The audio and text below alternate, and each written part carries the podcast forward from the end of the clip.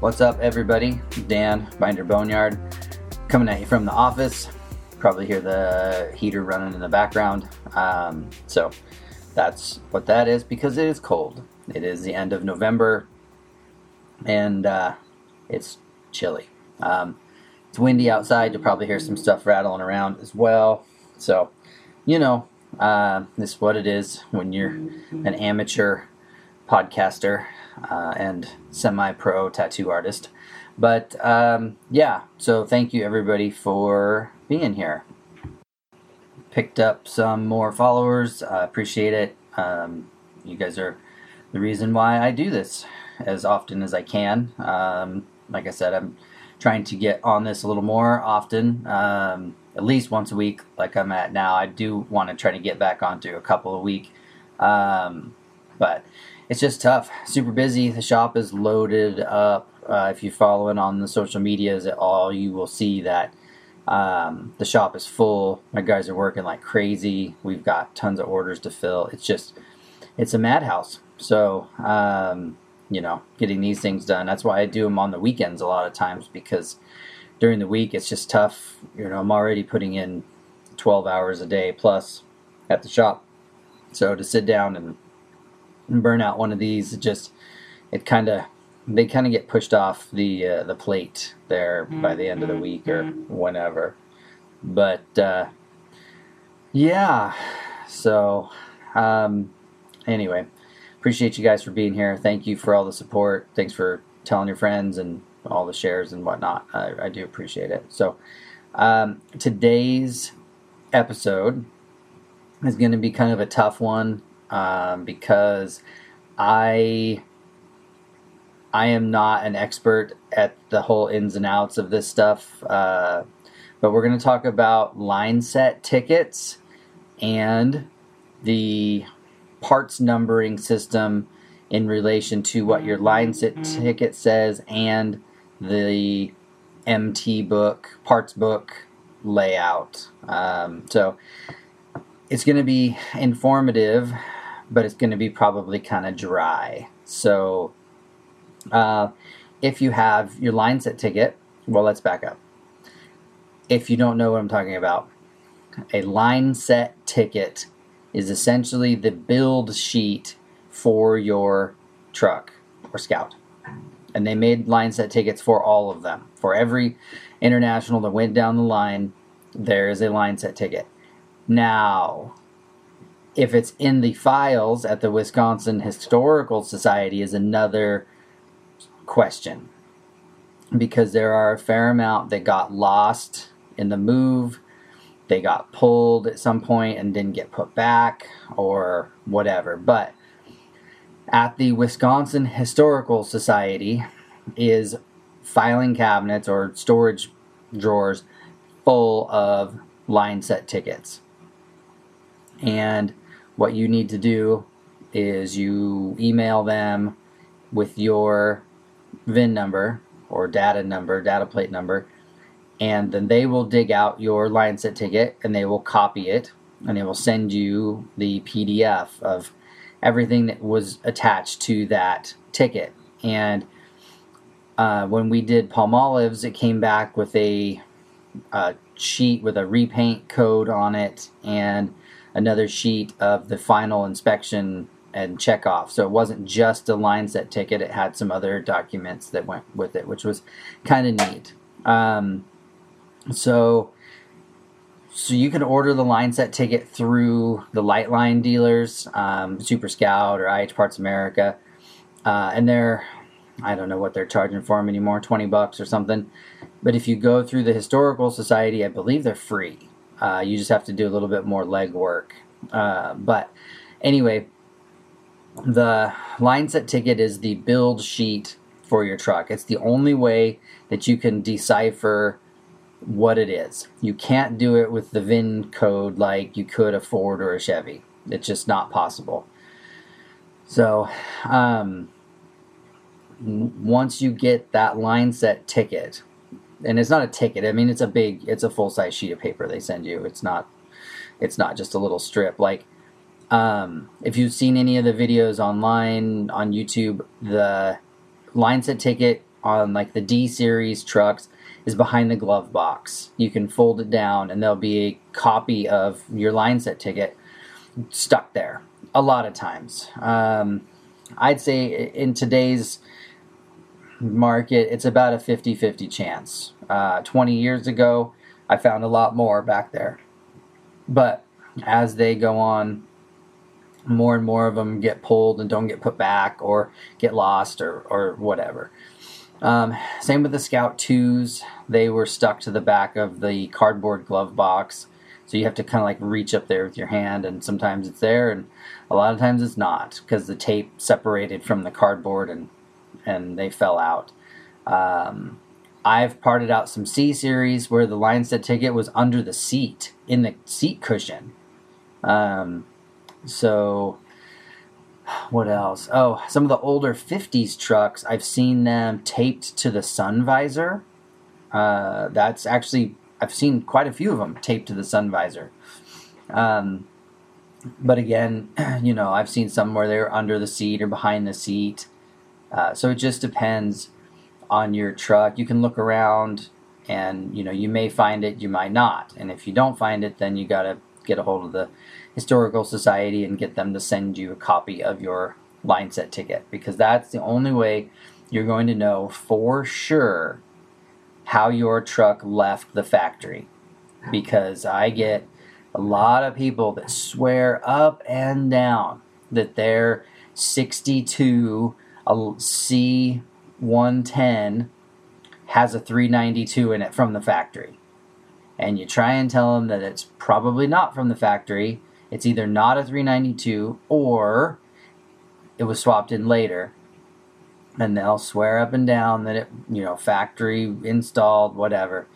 And, um, you know, seeing how 392s weren't around in 62, it makes that story hard to believe. Um, I have heard of guys doing, um, having like warranty issues and having the dealer swap in something else. I have seen that where it starts out with a 345, it has some cam bearing problem, and this is back in the 70s. You know, cam bearing failure early on, which is, I mean, international engines are known for that. And then taking it back to the dealer under warranty, and then somehow demanding you know, throwing enough of a fit that they end up with a 392 in there. And I've seen that on a couple of occasions, documented occasions, where, you know, the dealership installed a 392 um, per the customer's complaining. So, um, but anyway, what we're going to talk about today is is your line set ticket if you have one already. So you've probably looked at it and it's got a bunch of numbers and a bunch of stuff that you don't like it doesn't make any sense. Like what are all these numbers and what's this what are these codes? So you know international used a lot of other people's parts and you know, other manufacturers supplied stuff. So you know just for an example uh, the transfer case you know in a, in a pickup 71 1210 pickup, four wheel drive. It would have an NP 205 transfer case. But the sheet won't say that. The sheet will tell you that you have a TC 142. So that is tricky because you need the repair manual, you need the you know the CS whatever um, I can't remember. that. It's like the CS 2300 or 2302 um, repair manual. And so when you go to the transfer case section, you'll see TC 142. But then when you look at it, well, at least when I look at it, I go, hey, that sure looks like an NP 205. And, you know, usually it is. Um, and then, uh, so they had various numbers depending on the years of what it is. You know, the, the TC 140 would be the NP 200 or NP 201. Uh, on the early scouts, the TC 144 would be a Spicer 18. Um, so, you know, they just, for whatever reason, they gave them their own numbers. Well, I think the reason was is to go to correspond with the parts books. So the parts books were referred to as MT books. Letter M, letter T, MT. They are the exploded parts diagrams books. And every part has a number. And I mean every part has a number. So the only way I think that International was able to keep their numbering system alive and, and flowing was to call them a TC 142 because in the in the MT book it starts out at 1 and it goes through I think 19 is the end. So if the transmissions are section number 14 in the MT book. And then if your transfer case, because they, they lumped the transfer cases in with the transmissions in the parts books. So the TC stands for transfer case. But in the parts books, a 14 142 would be the page with the exploded diagram for your NP205 transfer case. So if you're looking at your line set ticket and you go down the list and you see um, 14, oh, I'm sorry, 14 is the rear axle. My bad. I was looking at the wrong. I actually wrote down notes, and this is what happens when I write down notes. I look at the wrong thing. So the transmissions were 13.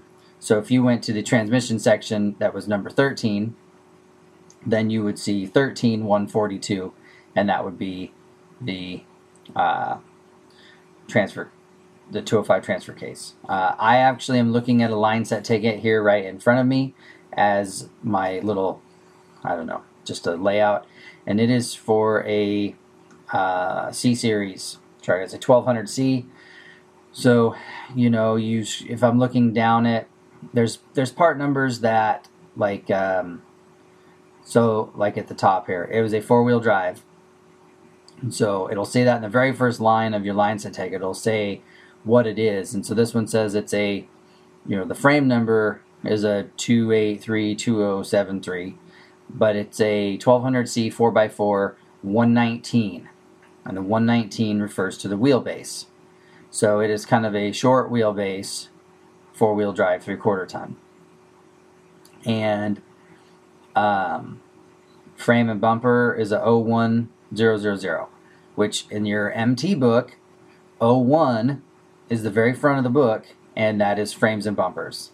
And then use the the list goes down, the the line set ticket goes down numerically.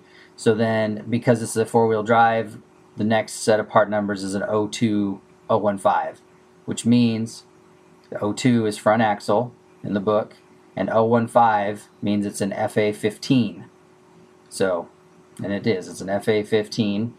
So then if you go into your um, MT book and look up, go to that page, go to the 02015 of the MT book, there's going to be an exploded diagram of your axle, and there will be some other notes and information that have to do with that and international had numbering for everything. Like uh,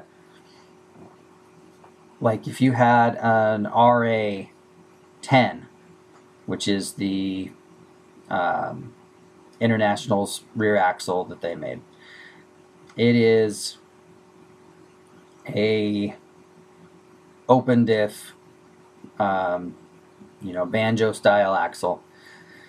But if you have an RA11 that is still the same axle, except you have a power lock instead of open diff.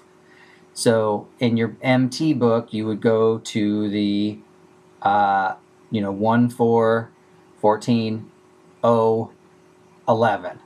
And there should be the section for the rear end with the power lock in it. Uh, this line set ticket that I'm looking at right now is a 14016. So it has an RA16 axle, which, uh, and this guy, I believe, is the um,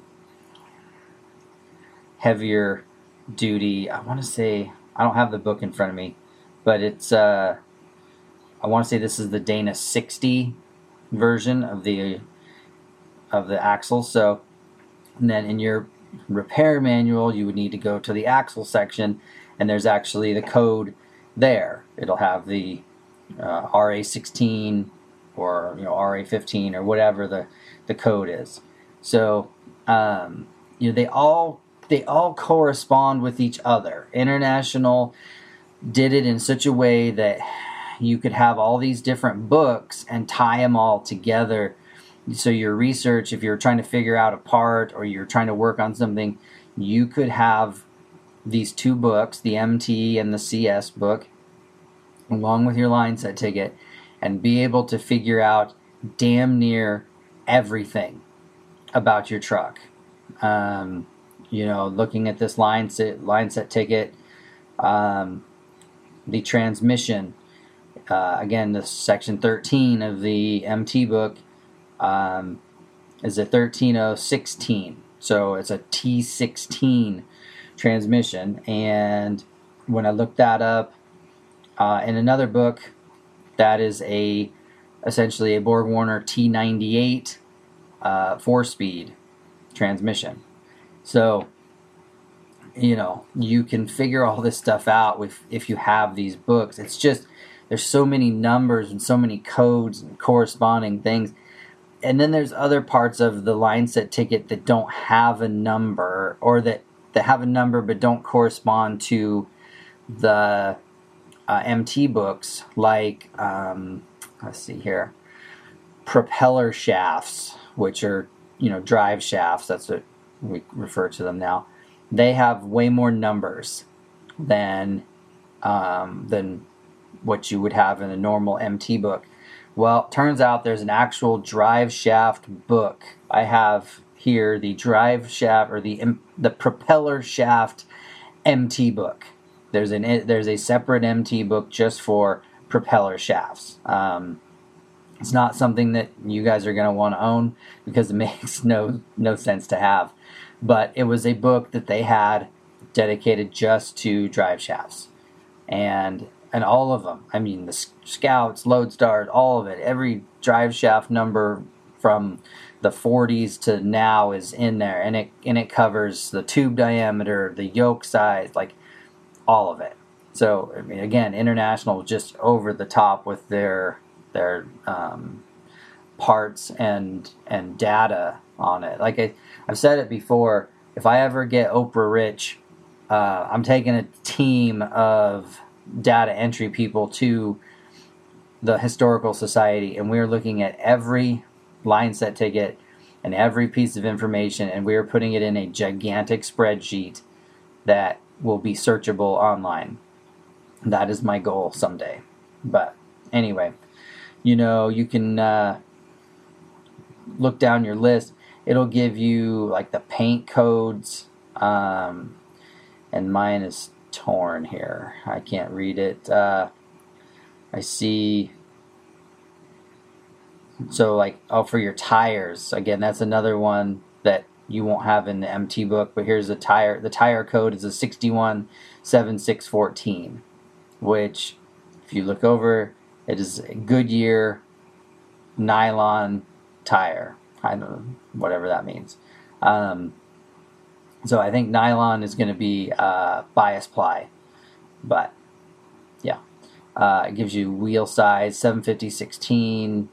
Um, so then the paint layout uh, is standard two tone. Like some of this stuff you can figure out for yourself because it's it's hard not to it's not hard not to miss. Um, oh, so here's here's what I missed. So yes, at the very top, it's a 1200C 4x4 with a 119 inch wheelbase.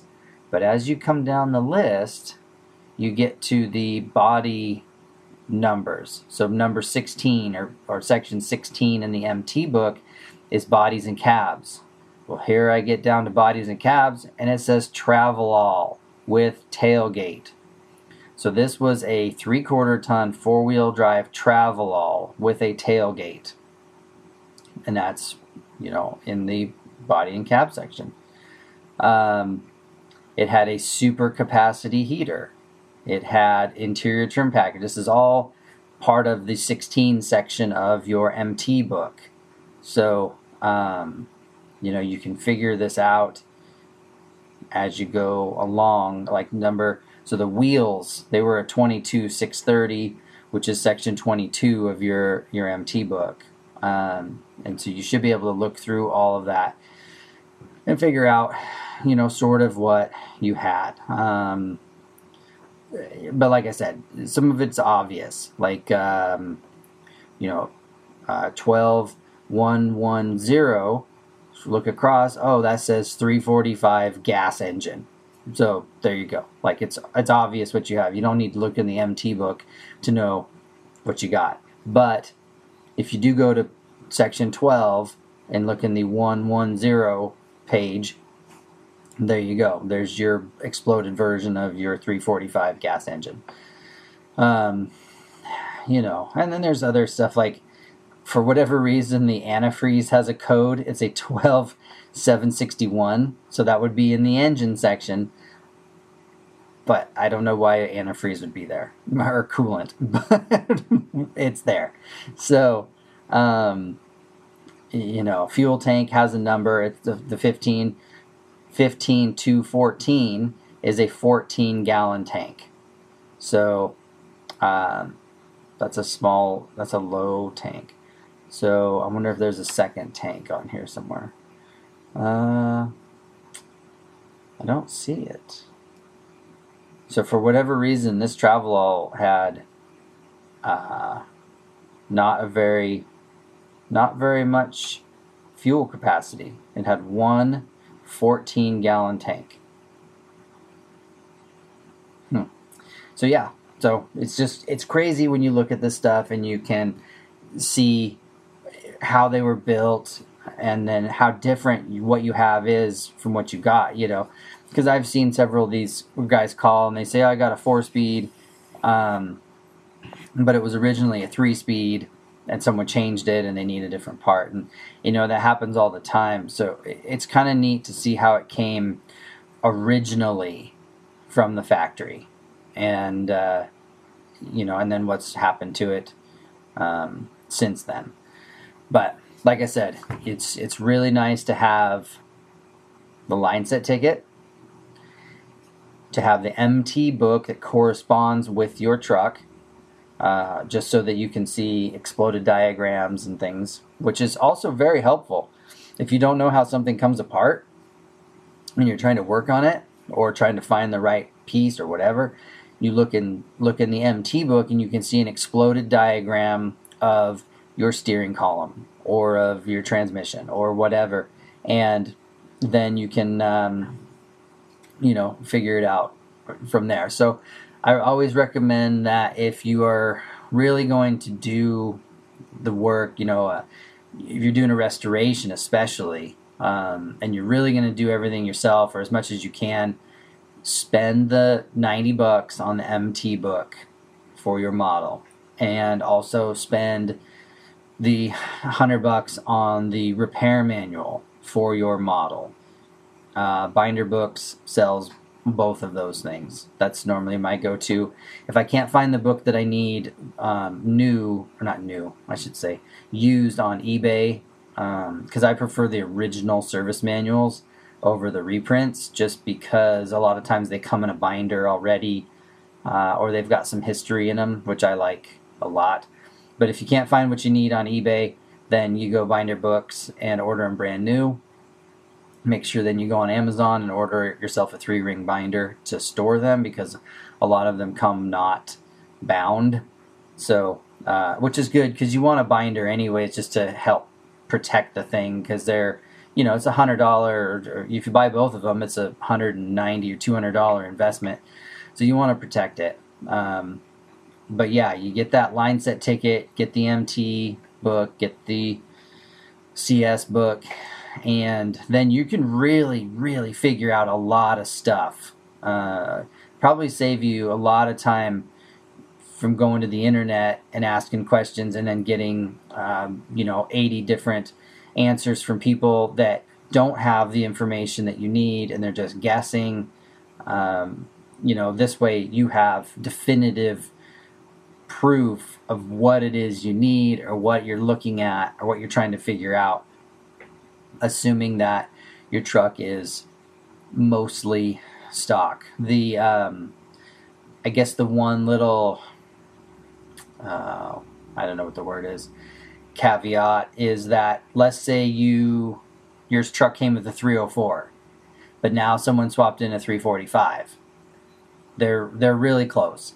But normally that mt book if a 345 was an option especially in like a truck or Travelall if your truck came from the factory with a 304 but we all know that 345 and 392 were options and later on someone swapped in a 345 you can still use your MT book. You would just look in the 345 section instead of the 304 section. So um, things like that are still, you know, it's not the end of the world that it doesn't match the line set ticket because you can still use your book to figure it out. Um, it's when you get into the weird stuff where guys are putting, you know, um, D series truck axles under their scouts or putting, um, you know Scout 2 drivetrain in an 80 or 800. Now you start getting into weird territory where you're going to need both books or you need to just get really good at figuring stuff out on your own uh, because yeah it's going to be questionable um, so yeah that it's really it like i said it's hard to describe it's hard to put into words what international was doing with their numbering. I mean, I think, like I said, it was to to make it easier on the back end for parts tracking, accounting, and and parts storage. You know, I mean, the international parts departments were massive, massive warehouses that had everything. I mean, I've got NOS stuff upstairs. NOS is new old stock. I've got like steering column ball bearings loose in an envelope. That was a part. Like you could go to the dealership and say, "Hey, my column is loose and sloppy. I need new ball bearings," because they had a plastic cage that they rode in, and you go, "Hey, I need new ball bearings," and you could order a pack of six little silver balls. like you could get everything, and it's crazy to me that they they went so deep as to stock like you could order one jet for your Holley 2300 carburetor because you could. They had a part number for the jet, and it, just it's just bizarre. It boggles my mind to think about how much storage and data they needed to keep all that stuff straight. And there's probably a reason why there were so many mistakes and you know mispulled parts in the old days, but man, like I think about our, our future dealership and museum and how like we've already started laying out um, all of our shipping containers that are full of parts are all laid out in the same style as the original parts layouts. Um, we use the MT book layout in our parts rooms so that as uh, as we grow our parts and all of that, then um, it makes it it makes it easier uh, to pull parts. And when guys are tearing trucks down, it makes it easier to put parts away.